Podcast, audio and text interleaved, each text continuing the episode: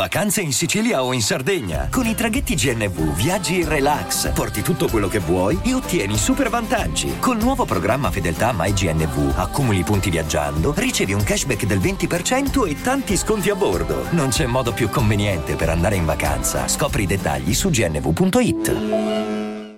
E adesso un bel caffè finito. Perché rischiare di rimanere senza caffè quando puoi abbonarti a Caffè Borbone? Prezzi vantaggiosi, costi di spedizione inclusi, tante possibilità di personalizzazione e l'abbonamento lo sospendi quando vuoi. Decidi tu la frequenza, la qualità, scegli tra le cialde e capsule compatibili e crea il tuo mix di gusti e miscele.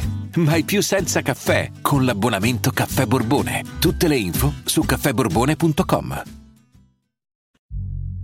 Una famiglia massacrata una donna pericolosa ed un caso che scuoterà Milano per sempre. Benvenuti a Direful Tales. Questo è il caso della belva di via San Gregorio.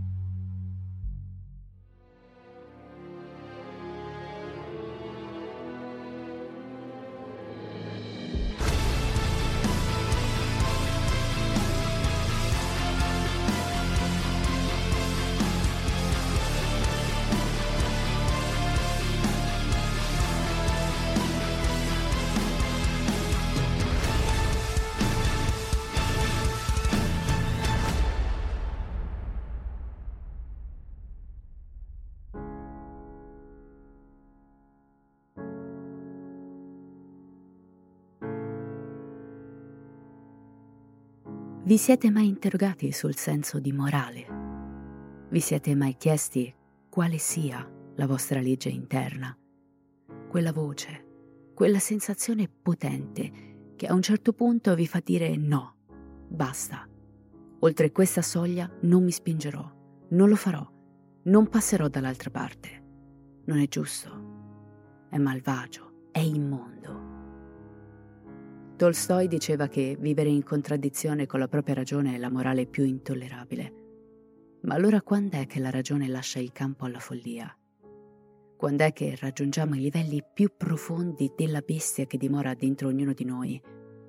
È forse possibile tornare indietro? La nostra legge interna è veramente in grado di mantenere quella porta saldamente chiusa? E cosa accade quando si oltrepassa la soglia della nostra morale e si poggia il piede nella sconfinata desolazione della follia.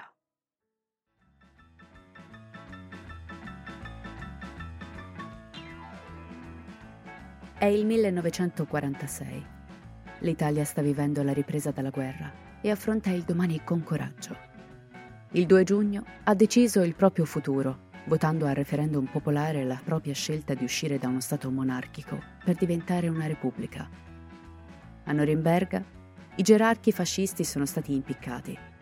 In tutte le città del bel paese si comincia a respirare e la radio ha appena ripreso le trasmissioni su tutto il territorio nazionale per la prima volta dopo l'8 settembre del 1943. Sono le 9 della fredda mattina del 30 novembre. Milano si stringe nei pesanti cappotti sferzata dal vento gelido che corre lungo i larghi viali della città. Via San Gregorio è già piena di gente che cammina veloce.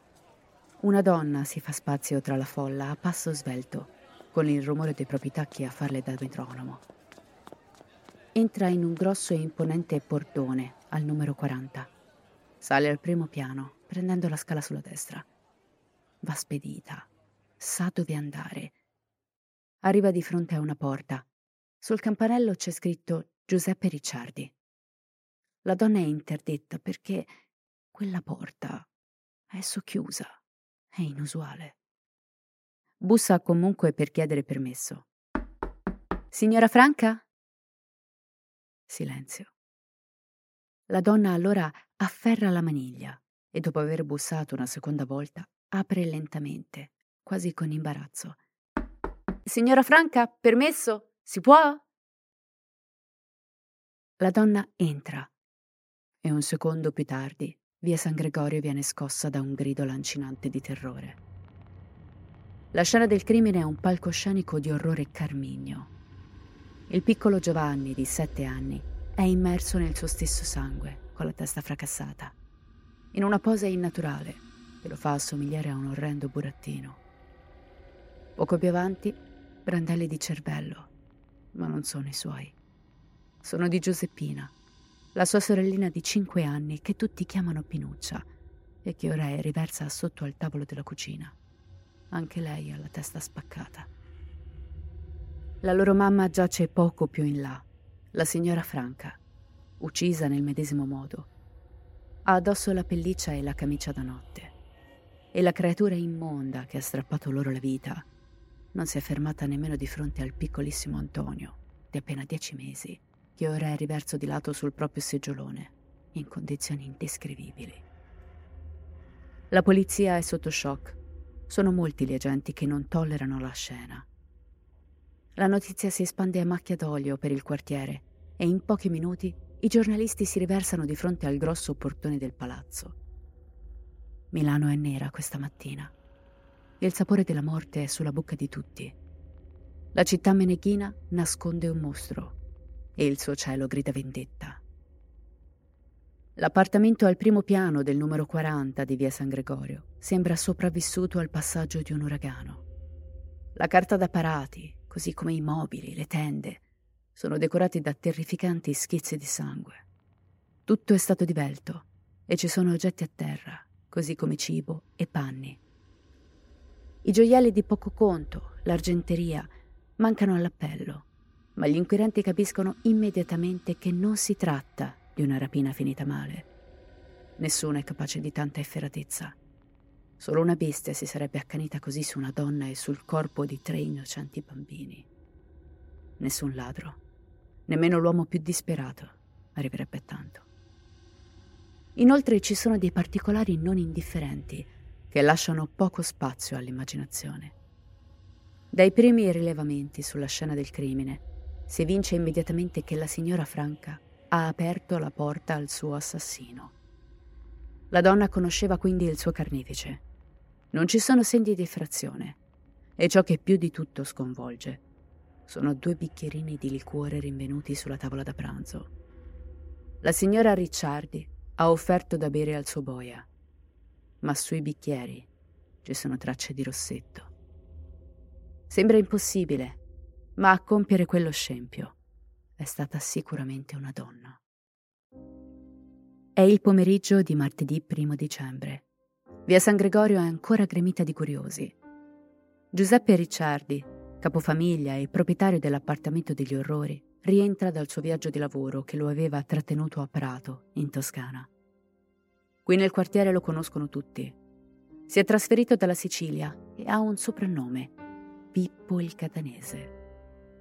All'inizio della ricostruzione dal dopoguerra, Ricciardi commercia tessuti a Porta Venezia, il quartiere dei meridionali. Così è conosciuto all'inizio degli anni 50 la zona a nord-est della città. Ogni giorno arrivano treni carichi di immigrati dal sud speranzosi che cercano lavoro nell'edilizia, con il sogno di costruirsi un futuro radioso nella città dalle mille possibilità. Qualcuno di loro si butta nell'industria tessile, a volte con intenti non proprio puliti, acquistando tessuti di scarsa qualità al nord per rivenderli a prezzi esorbitanti nel proprio paese al sud, che in questo momento è estremamente povero. Ricciardi per alcuni è uno di questi, un magliaro. Così vengono chiamati i disonesti a Milano. Pippo Ricciardi ha aperto un negozietto in via San Gregorio, dove questo genere di affari sono all'ordine del giorno e dove lui amministra quotidianamente la sua impresa. Ma nel tempo libero, il catanese è un uomo dalle mille e una notte. Uno che si gode la vita, con i suoi baffetti arricciati davvero gigolò e il carisma da amante latino. Mentre sua moglie Franca Papalardo resta a casa a badare ai figli, Pippo si dà alla bella vita, corteggiando una moltitudine di donne. Qui al nord le giovani sono più disinibite, meno attaccate alle tradizioni sacre e inviolabili della famiglia del sud. Fino a pochi mesi prima della strage, la moglie lo attende a Catania, paziente. L'uomo torna al sud di rado, portando qualche piccolo dono alla donna, che resta a capochino, senza lamentarsi mai, così come si conviene a una madre di famiglia dell'epoca. Ma è a Milano che Pippo si dà alla pazza gioia Al termine della guerra ha incontrato una giovane ragazza friulana, Caterina, e ha iniziato con lei una passionale relazione amorosa che li ha portati a diventare una coppia a tutti gli effetti. L'uomo la vuole sempre con sé. Arriva ad assumerla come commessa nel proprio negozio di tessuti e da quando c'è lei dietro il bancone gli affari vanno splendidamente. Caterina Forte è una giovane dalla bellezza naturale disarmante. 31 anni, mora e formosa come le attrici dell'epoca, pelle di seta e un sorriso timido che fa impazzire anche il più freddo dei maschi. È una donna perturbante, che si fa notare al suo passaggio, senza sforzi. Caterina ammaglia gli uomini, eppure dalla vita non ha mai avuto niente. È nata in un piccolo paesino del Friuli ed è rimasta orfana molto in fretta. La vita non le ha risparmiato dolore. La piccola Rina infatti assiste inerme alla morte del padre mentre egli precipita da un dirupo. Crescendo sogna il principe azzurro, quello delle favole che sua mamma le raccontava quando era tanto tanto piccola. A 22 anni si sposa con un contadino delle sue zone. Sembra un bravo ragazzo, ma durante lo sposalizio l'uomo dimostra comportamenti inusuali al momento del taglio della torta, prende una bottiglia di aceto e la rovescia sul dolce, esultando e cantando. Più tardi, durante la prima notte di nozze, il contadino sembra posseduto. Lega Caterina al letto e la percuote con violenza. Poi prende il vestito da sposa, lo indossa sopra il pigiama e salta sul letto ballando e cantando fino al mattino, alternando le danze agli schiaffi. Dopo meno di 24 ore dal sì, l'uomo viene internato in un manicomio e la giovane torna ad essere sola. Ma non demorde. Caterina si merita di uscire da quel paesello. Non può cedere a un destino che sembra già scritto. La Forte vuole stabilità, amore, un futuro degno di essere vissuto. Così si trasferisce a Milano e quando incontra Giuseppe Ricciardi, beh, sembra trovare tutto ciò che desidera un vero uomo, una casa e uno status sociale borghese decisamente invidiabile. Le malelingue dicono che sia attaccata alla fortuna del Ricciardi, ma nel suo cuore Rina, così era conosciuta, ha posto solo per l'imprenditore, del quale è innamorata perdutamente, nonostante l'importante differenza di età. Pippo, Marpione da manuale, asseconda la ragazza e non le rivela mai di avere una moglie al sud che lo sta aspettando insieme ai figli. Passano i mesi e la cosa si fa così seria che Giuseppe Ricciardi va a vivere con Rina nell'appartamento di quest'ultima e per due lunghi anni sembra la storia d'amore perfetta. Ma inaspettatamente, nell'agosto del 1946, Franca si trasferisce a Milano con i piccoli le voci della relazione clandestina di Pippo sono arrivate fino a Catania e la donna non ci sta. Non permetterà a una sgualdrina da quattro soldi arrivata da chissà dove di mandare in malora anni e anni di matrimonio, con il rischio di lasciare i suoi figli a bordo di una strada. Franca è decisa a riprendersi ciò che è suo. Al suo arrivo nella città meneghina, Franca affronta il marito con decisione e non accetta compromessi. La giovane Fort deve sparire non è accettabile nemmeno che rimanga a fare la commessa in negozio. Quella donna è il serpente tentatore e come tale deve essere bandita dalla vita di Pippo. L'imprenditore si vede messo alle strette e così accetta le disposizioni imposte dalla moglie. Dice a Caterina che la loro storia d'amore è finita. Torna a vivere con Franca in via San Gregorio e licenzia la giovane dal negozio. Sembra una vittoria per la siciliana tradita ma il cuore di Caterina Fort è frantumato in mille pezzi. Improvvisamente si ritrova senza lavoro con la scioccante notizia che quell'uomo che ama da due anni ha già una famiglia, che se lo è pure ripreso. Caterina è in frantumi.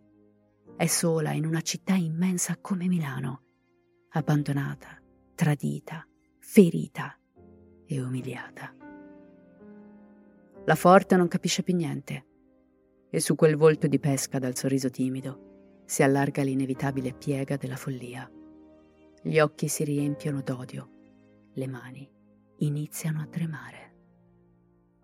Torniamo al numero 40 di via San Gregorio. Sono passate 24 ore dalla strage, ma quel rossetto sul bicchiere sta già raccontando la sua storia. È mai possibile? È possibile che tanta brutalità sia attribuibile a una donna? Il collegamento con Caterina è quasi automatico. Tutti nel quartiere sapevano del triangolo amoroso. Così la polizia la va a prendere quasi subito e la accompagna sul luogo del delitto. I corpi ovviamente non ci sono più, ma le stanze urlano la tragedia. Dentro l'appartamento insanguinato, Caterina osserva senza battere ciglio.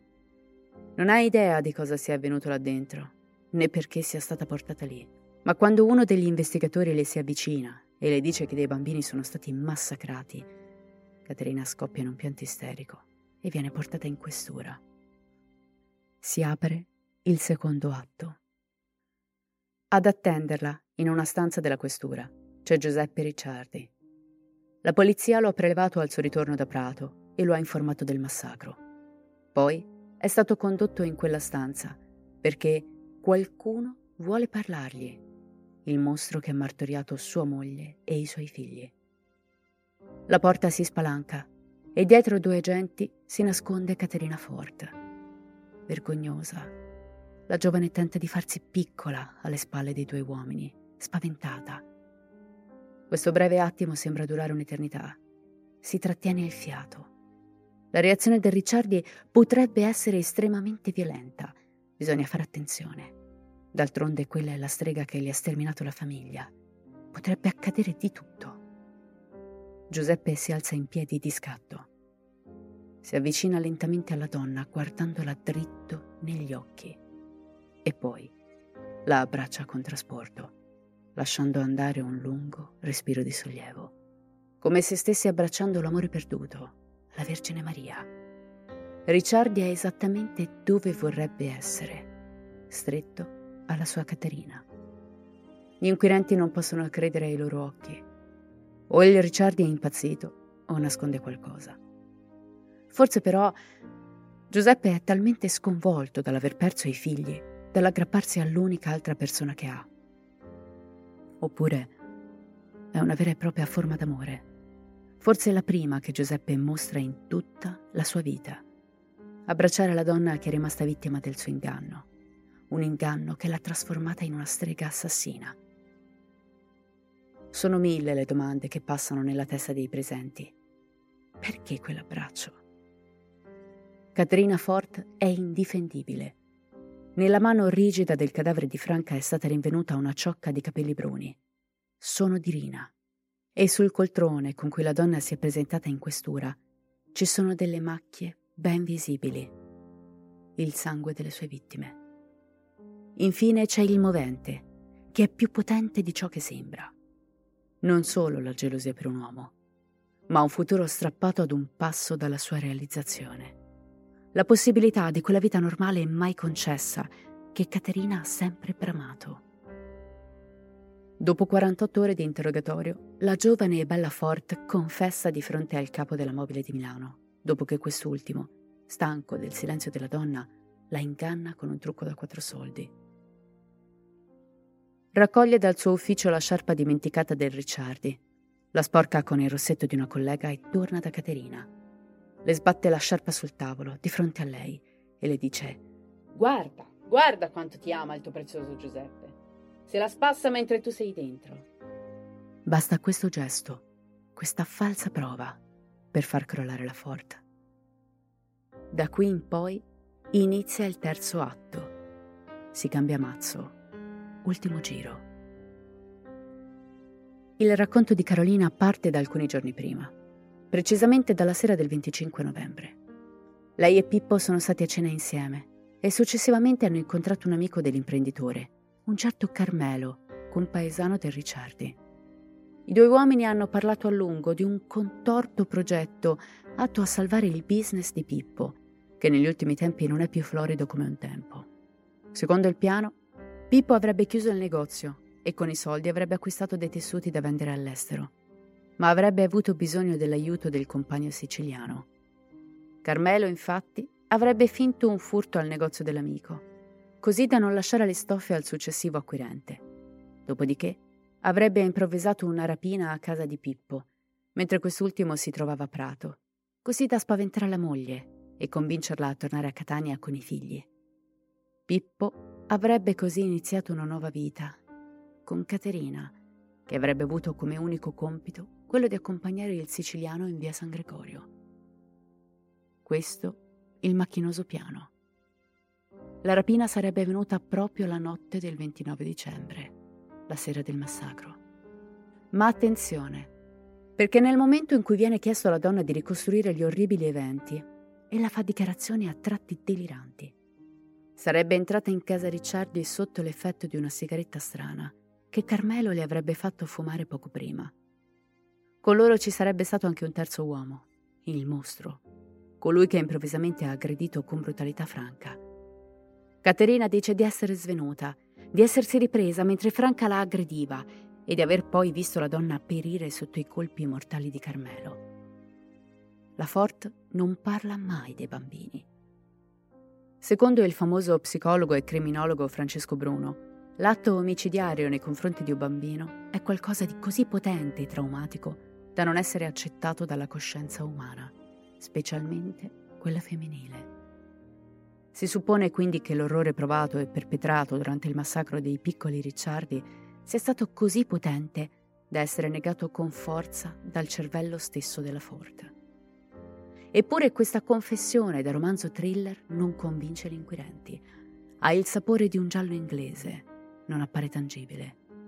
La Ford non è in grado di dire che sia di preciso Carmelo e che ruolo abbia nella vita del Ricciardi, ma più di tutto la donna è incapace di descrivere il terzo uomo.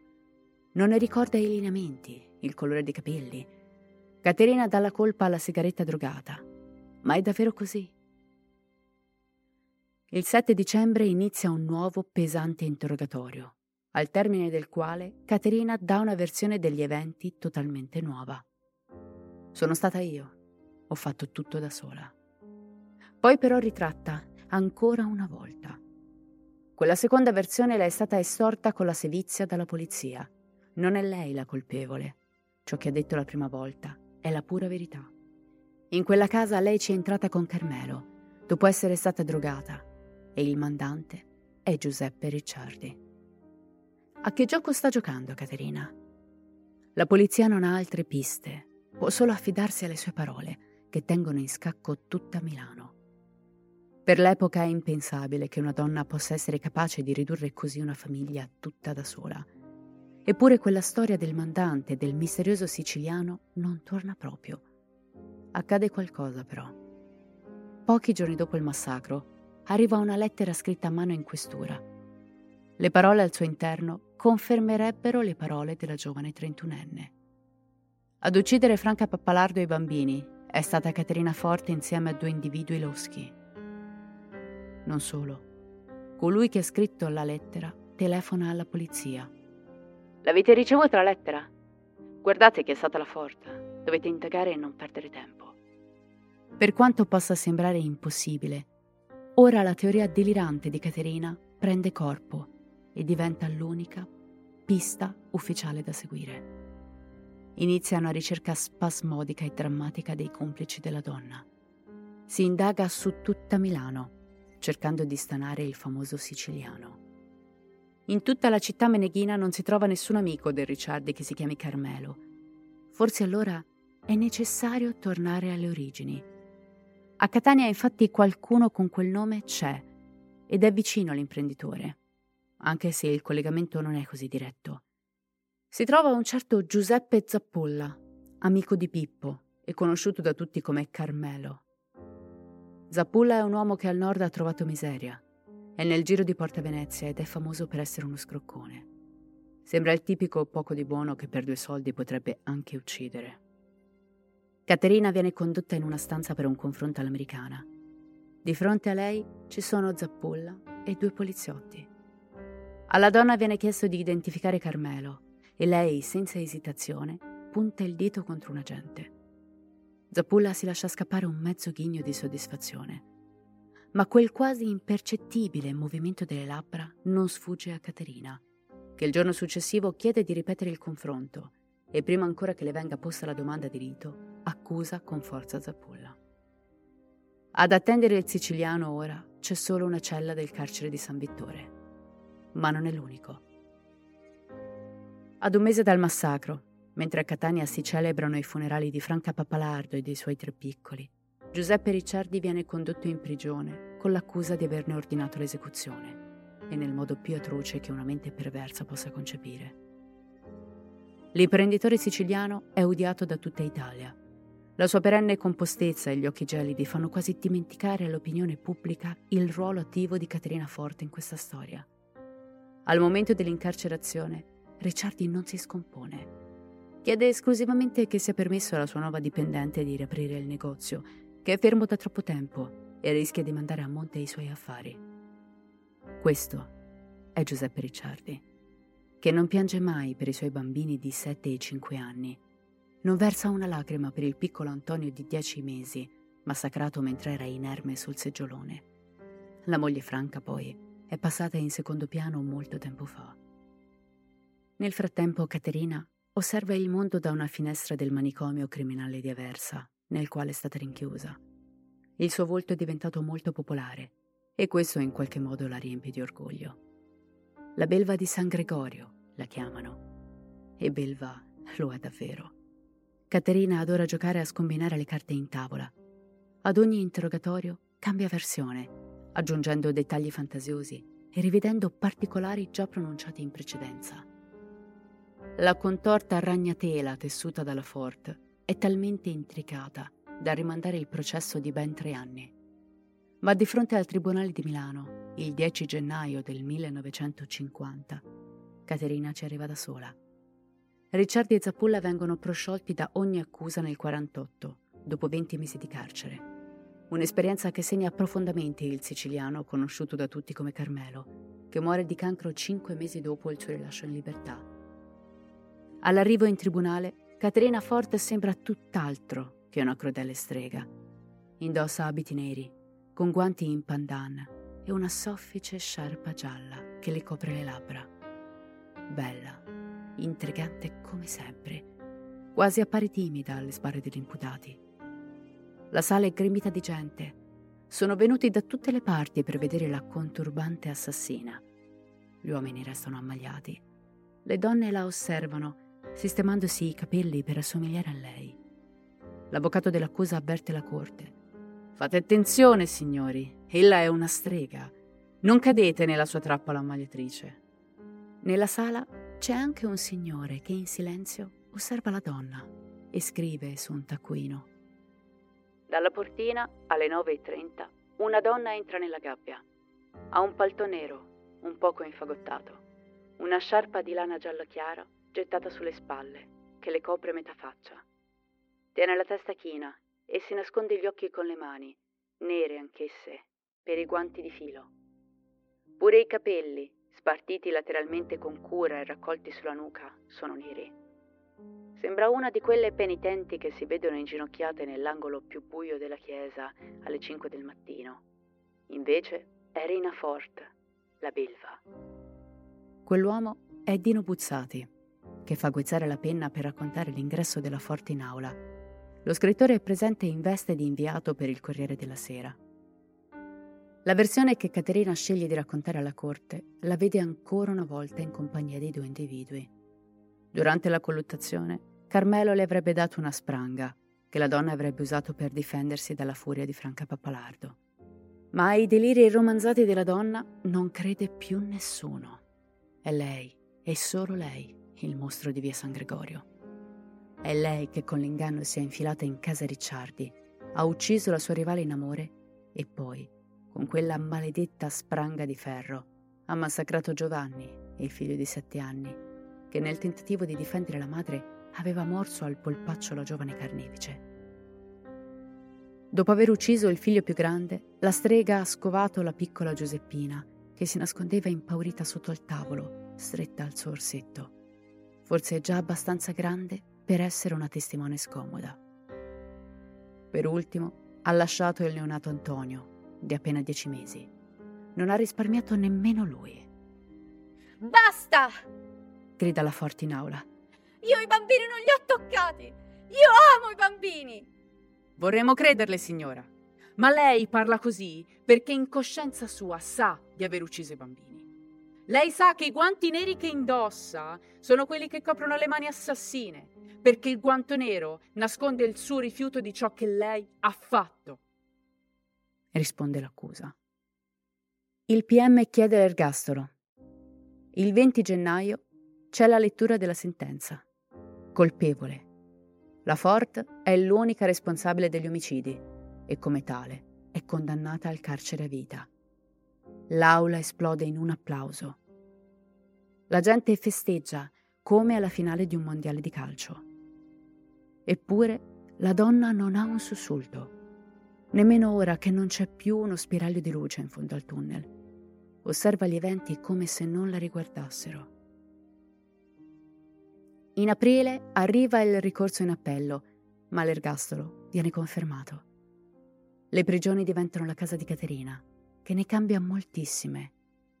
Dietro le sbarre, la belva si placa, è pacata, religiosa, prega, ricama e scrive innumerevoli lettere. Il destinatario è quasi sempre Antonio Pappalardo, il fratello di Franca. La sorella dell'assassina, Anna Fort, ha chiesto la grazia per Caterina al Presidente della Repubblica, ma per ottenerla serve il perdono dei familiari.